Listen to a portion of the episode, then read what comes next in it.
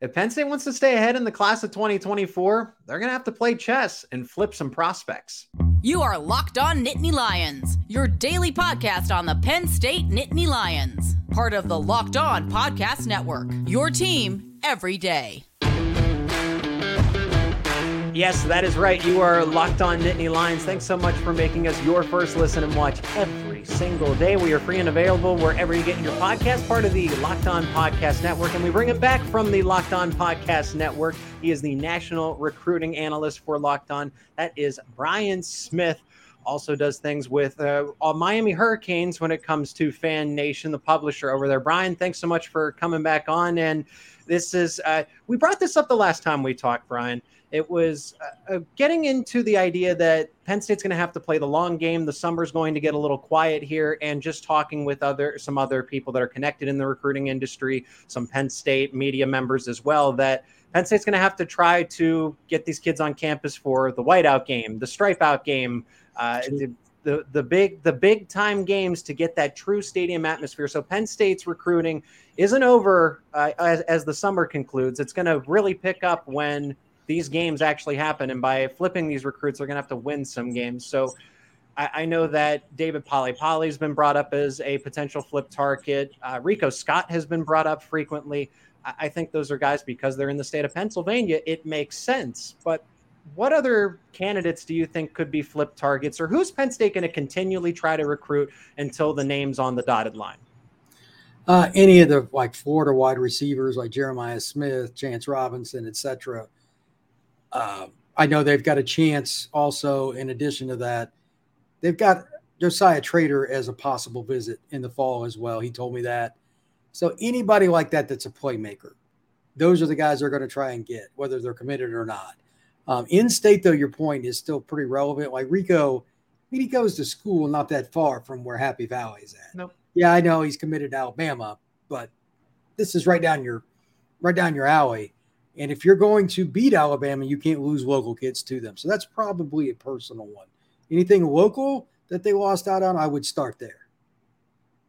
Yeah, Penn State. I know that just from what people have gathered, what people have reported on Rico, Penn State still wants Rico Scott. Penn State still wants David Poly Poly, and it's a matter of getting them on campus in person, reminding them like, hey, you don't have to go far. You don't have to leave home for this kind of atmosphere. Uh, I think those are some interesting ones. I saw that Chance Robinson is still a prime target, and we're going to get into wide receivers for Penn State and why they at least it's cooled off with the way that wide receiver coach Marques Hagans has done an incredible job to this point with the three prospects that they have landed in the class of 2024. But Chance Robinson, that's an interesting one because he was committed verbally. He is committed verbally to Miami of Florida. Of course, you Brian, you know this very well, covering a lot of Florida, a lot of the Florida area and southeast but Chance Robinson did take an official visit to Penn State despite being committed to the Hurricanes. Is this a battle that Penn State could legitimately at least be? Uh, could they entertain Chance Robinson to reconsidering? They could if they can get him back on campus. As of right now, he's pretty much locked in with Miami after he took his official visit, but he's a South Florida kid. South Florida kids are the most fickle in the country. You never know. You get him out for a whiteout game, it's a possibility, but he did take his official already. So let's see if he comes back up to Happy Valley. Then we'll have an idea. And Penn State has a lot of offensive line commits, a lot of good ones as well. Uh, it sounds like, and then you can add Caleb Brewer into the mix. Now he might be considered a tight end as well. He's that jumbo athlete, but he's going to start on the offensive side of the football, whether that's offensive line, tight end. So the offensive line room does get a little bigger. Another one that is a primary flip candidate is another in-state kid, Kevin Haywood, tackle that's committed to Wisconsin. Now, Penn State went into Wisconsin with the changes. Luke Fickell, of course, taking over the Badgers program, and Penn State got quite a few commits out of there, uh, knowing that there was a change right. in the regime. They did that with Virginia. It's a little bit of friendly fire, but Brent Pry becomes the head coach of Virginia Tech, and Penn State takes advantage in that recruiting cycle. So a little bit of chess, not checkers here for the Nittany Lions and James Franklin. But now Wisconsin does it back. They say, hey, how do you like it? They go and get Kevin Haywood, even though that's a prime Penn State target. But again, in state – is this kind of a similar situation where Penn State could maybe maybe talk out Rico Scott of Alabama and then Haywood of Wisconsin? Why not? You know what I mean? It's your state U. It's not like Wisconsin is a dominant program. They've been okay here lately, but I mean this this is a situation I was very surprised when the kid picked Wisconsin, but you know, it's an offensive lineman, etc. I think you just have to recruit those kind of kids. I know Penn State's doing well in the offensive line. It's not as big a need, but he's really good. I mean, it's hard to find offensive tackles, and he's in your backyard. So if you're not still recruiting him, I would ask why. And again, I know that they're in a good spot with offensive linemen. Penn State has done a tremendous job. But kids like that in your backyard, when you lose them, it generally comes back to bite you, especially when you're going to play against him at some point. Out of all the names we mentioned, these are some good prospects, and that's why they are Division One recruits, right, Brian? Uh, given given just the few that we named, and maybe there's some other ones that that you might come to think of, but who is the most important in your mind? Uh, for me personally, it's Rico Scott. I know that Penn State already has three verbal commits at this time, early July, right? Things could change, and we're going to discuss that a little more in the upcoming segment here. But Penn State, I think if they were able to flip Tyseer Denmark, what's to stop them from flipping Rico Scott and then having two household names in the state of Pennsylvania continuing to dominate the state? To go along with that theme, I think it's Rico Scott. If they have to get anybody out of just the five, six prospects that we named, in your mind, is there somebody else that might be more valuable than a Rico Scott commitment? I think that it's Rico would be my first pick because they need playmakers. I mean, the running back recruiting at Penn State of late has been obviously tremendous. Yeah.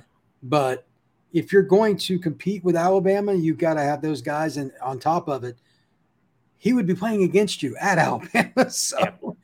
you need guys that can just take a pass, make two or three guys miss, and score. Once you get to the college football playoff, look at the game last year, Ohio State versus Georgia. Both teams are like 41 to 40 or whatever it was. You need guys that make plays in space that are just better than the guy in front of them. There's a reason that Alabama went all the way up to Harrisburg to get this kid. You know what I mean? It, he could come in and play right away at Penn State. They need offensive linemen and all that too. But receiver might be the biggest need for the Nittany Lions. And again, he's right down the freaking road.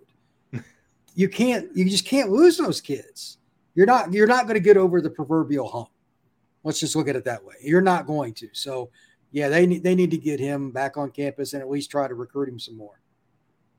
And it's going to be difficult to get him. It's not like he is committed to a Pitt or yes, I'm going to throw shade at Pitt or a Maryland, right? Uh, it is Alabama. That, uh, that's pretty tough to do. Penn State did do yes, it one it other time. They did it the last recruiting cycle, right, with Elliot Washington. Now he's on campus. That's so true. let's see.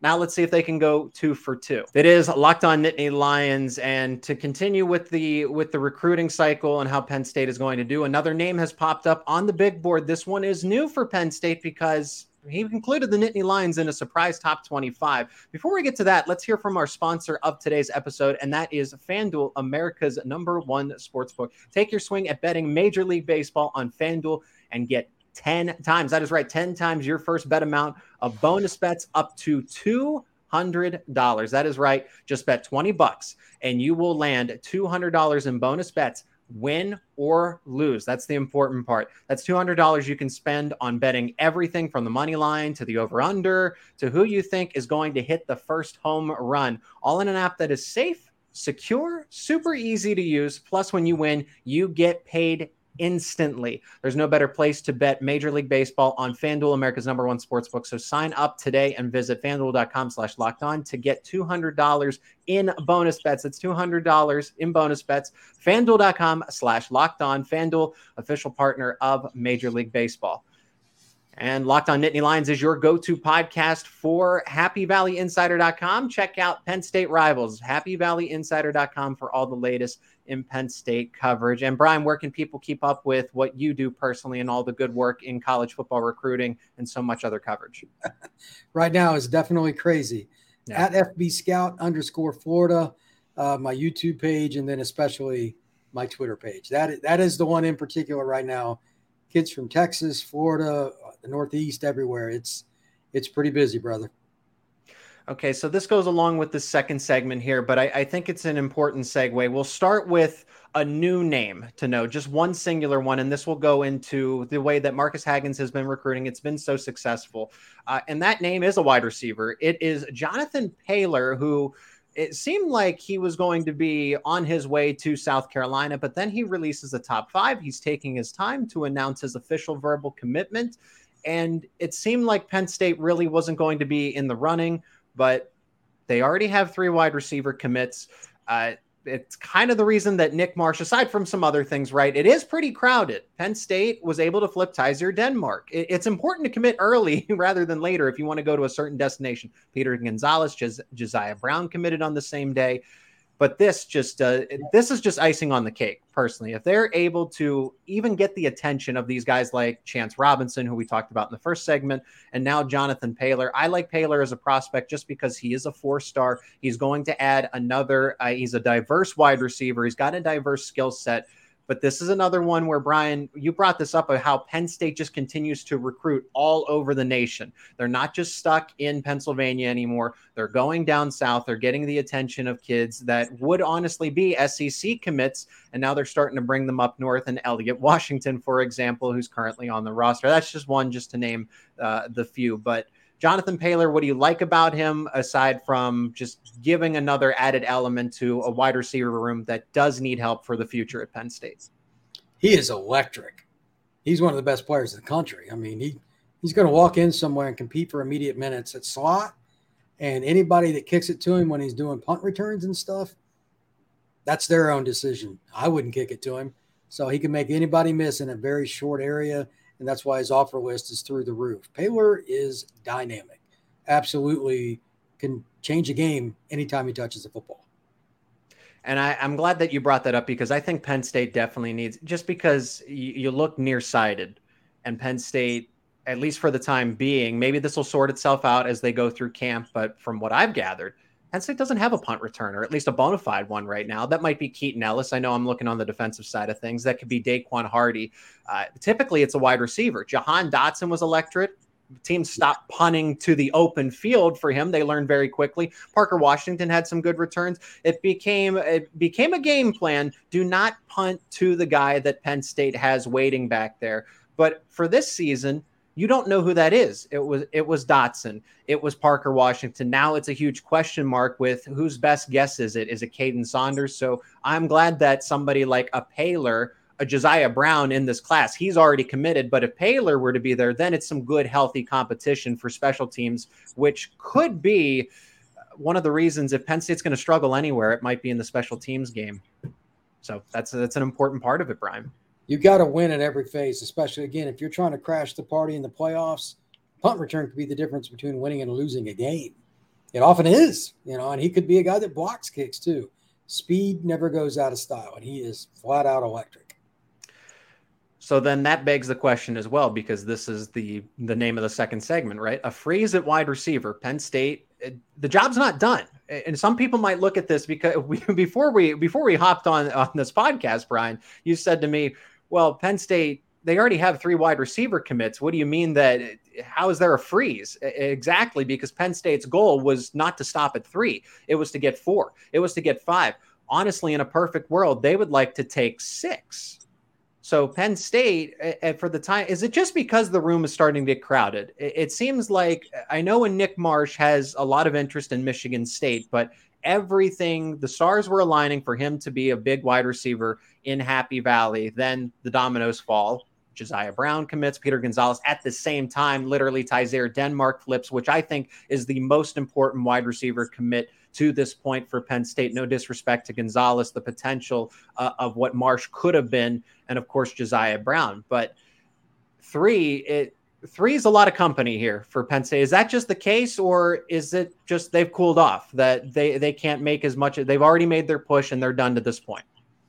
Uh, there's never any stop. I mean, that staff really works hard. First off, yeah. Uh, Penn State's done a tremendous job down here in the Sunshine State where I live. And to be honest, I don't think it really matters where they're at. They just have a good staff. So if they need four or five receivers, you just keep recruiting. They can't sign until December. So the only thing that I will tell Penn State fans is, and I know no fan base fits this, but they need to be patient. Uh, recruiting is going to go through the fall. They're going to have games that are home games that receivers come in. Heck, Nick Marsh might visit again. You don't. You never know. It's 17 year olds, brother. So if receiver is that important and they want a big bodied guy that they think can play early, they just got to keep recruiting. So I bet you they end up getting at least one more guy. It may not even be a player that we're talking about now either. It could be somebody that comes out of the blue that they try to flip from another school, or maybe it's a New Jersey kid or something. There's plenty of time Yeah, someone that might have a good start to their senior season exactly. and then push it because high, high school football and mo- most seasons end in November. The good teams continue to push through the month of November into for Pennsylvania anyway. The championship games are in December, but uh, if you have a good season, who's to say that Penn State can't uh, jump in that window between November and right. December before the early signing period comes to a close? I, Brian, just it, it is difficult. The message becomes a lot more difficult when there are zero wide receivers in the class. Yes, you can. The, the pitch is a little easier to say, hey, Tyseer, why don't you come home, come back to the state of Pennsylvania, and, and be one of these premier guys, be one of the first ones to set the two, set the tone for the new wide receiver program at Penn State because it's now under the direction of Marques Hagans. Same thing with the pitch to Peter Gonzalez and jo- Josiah Brown. So, how do you, just in your opinion, how do you push through that? Because I do know that it's difficult when there's already so many guys. It's going to get harder when there's a fourth, potentially a fifth. So, where does Penn State sit back and say, yes, we can get six in a perfect world? How can they even think like that?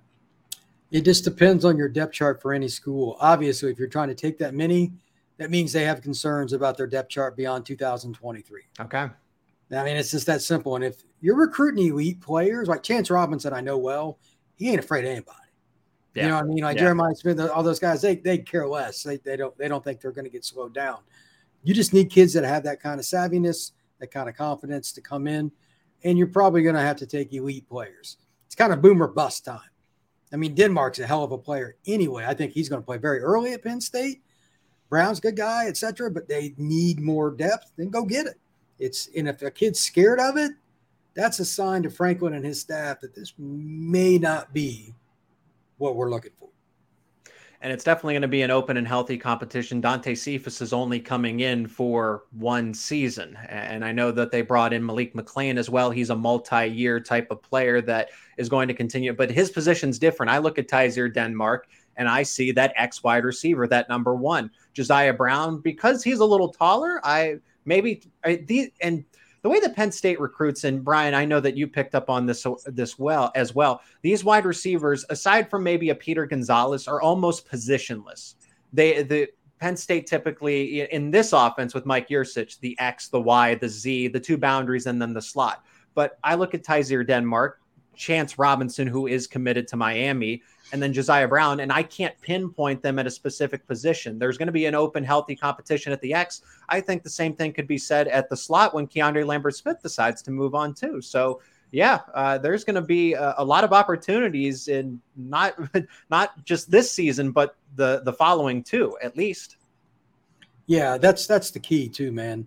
You got to bring in guys, let them compete, and what the best player, you know, kind of went out and the chips fall where they may. I'm not worried if I'm Penn State. Mm-hmm. You know, that Franklin's a hell of a recruiter, and they and they've scored a lot of points since he's been there.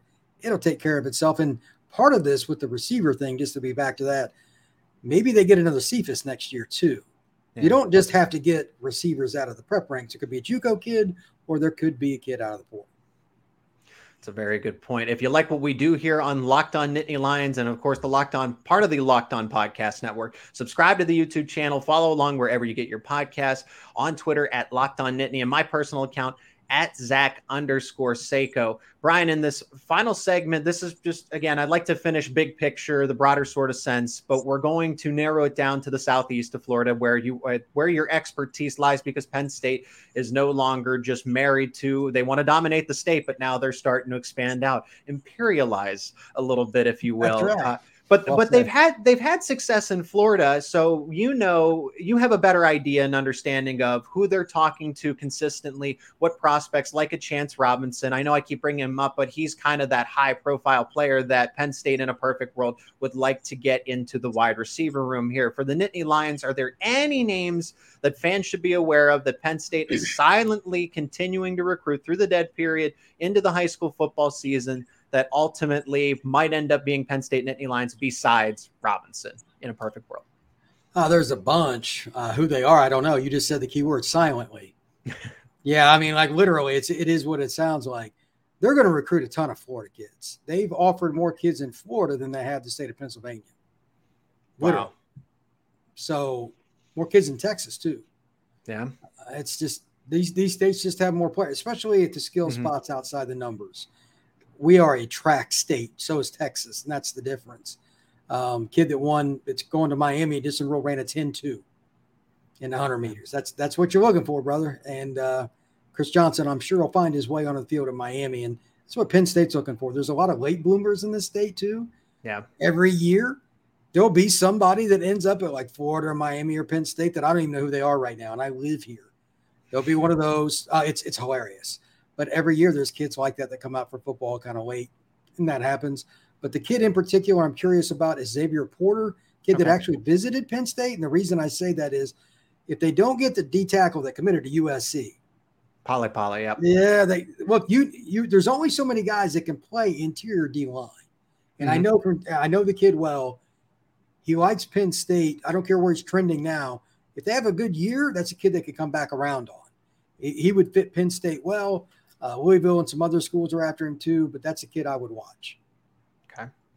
I, I think there's another one that did have that visit. Tye Hilton again. Penn State's offensive line room has really taken shape. Uh, they have they're targeting. uh, They're going to try right. They are going to try to get Kevin Kevin Haywood back. They're going to try to flip him. They're going. They are still chasing after some other offense. They they're not done at four or five. They want to in their perfect world. Again, it's six or seven. So is a Tye Hilton another prospect who is listed as an offensive tackle? Took one of the first official visits in June. Does he have a good relationship with Penn State, or is it more likely that Porter's a commit and then Hilton stays behind and ultimately lands somewhere else? Nobody knows what Hilton's going to do. Okay. He lives right down the road from where I have no idea where that kid's going to go. His recruitment has been very quiet. So when you find out, I'll know too. Welcome to Florida, man. It's a little different down here. And the last one, just because I always want to get, and, and I didn't put it in the show notes, but he's someone that Penn State, he's had a roller coaster of a high school career. You know exactly who I'm referring to. And we brought him up already. The everydayers know him, T.A. Cunningham. He's someone that the potential excites you because at once upon a time, he was a top 10 prospect. When it came to high school football, he's bounced around California. Now he's settled down in Florida Yep. for Penn State. i- Is t- do they are they the preemptive favorite to land TA Cunningham. That's what everybody thinks. And based on everything that I've heard down there, it is. But he's a kid that's changed his list a lot. I need to see him take a visit in the fall before I'll believe it. Um, he loves football and, and he's, he lives it, breathes it. But we need to see him get back up to Penn State early in the year. I don't know which home game they have in September, early October that would fit that, but Mhm. that's how I would base it on. Uh, It's not what you say, it's what you do that I follow. So Cunningham's going to be more of a last second verbal commit, maybe Oh, somewhat right before right before signing day. A hundred percent. Yes. All right, good to know, Brian. I appreciate the insight as always, and the everydayers are going to continue to like uh, like these conversations because they're always positive about what Penn State's doing for the class of 2024 and beyond. So, thanks for the perspective, and can't wait to have you back on the show very soon. Thank you very much. Have a good one. Hey, thanks so much for checking out this episode of Locked On Nittany Lions. Please leave a like, comment your thoughts, share this episode with your friends. And if you like what we do here, subscribe to the show on YouTube and wherever you get your podcasts.